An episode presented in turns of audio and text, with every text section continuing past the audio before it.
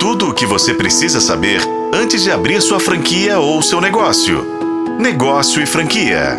O mundo virtual nos prega algumas peças. Uma delas é acreditar que só tem vez quem é novo e está ligado ao mundo digital. Mas você deixaria de sair para tomar um sorvete e pediria em casa? Penso que não, porque o fato de sair tem uma questão social de ver e ser visto. O que me surpreende é que existem alguns novinhos ficando milionários, ensinando coisas que talvez nunca tenha sido vivido por eles. Mas isso é uma história para outro dia. Vamos ser céticos e analisar os dados.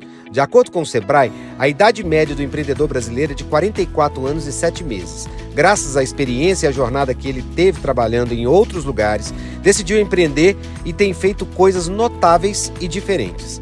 Vou além disso, resolvi trazer histórias de empreendedores que começaram depois dos 40 e estão fazendo sucesso até hoje, tanto no mundo das franquias quanto dos negócios em diversos setores. Um exemplo é a mineira L'acqua di Fiore. Foi fundada em 1980 pelo casal Marlene e Leopoldo Mesquita, na época com 50 anos.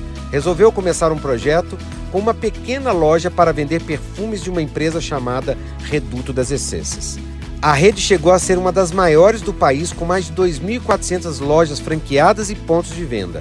O Grupo Globo de Comunicação começou a trajetória com o então jornalista Roberto Marinho, com 60 anos de idade, em 1965. Não foi diferente com o Silvio Santos, que aos 40 anos comprou a TVS e começou o projeto do SBT. Mas não é só na comunicação. O KFC, por exemplo, nasceu por causa de um ex-militar cozinheiro que aos 65 anos decidiu vender a sua receita secreta de frango frito para restaurantes. Com seu terno branco e gravata borboleta preta, ele viajou e conseguiu mais de 1.000 contratos.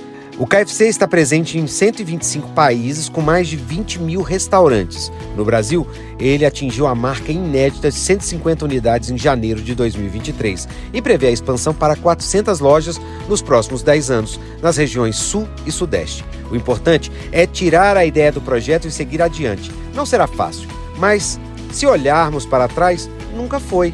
Mas é preciso ter garra e ter vontade de seguir adiante.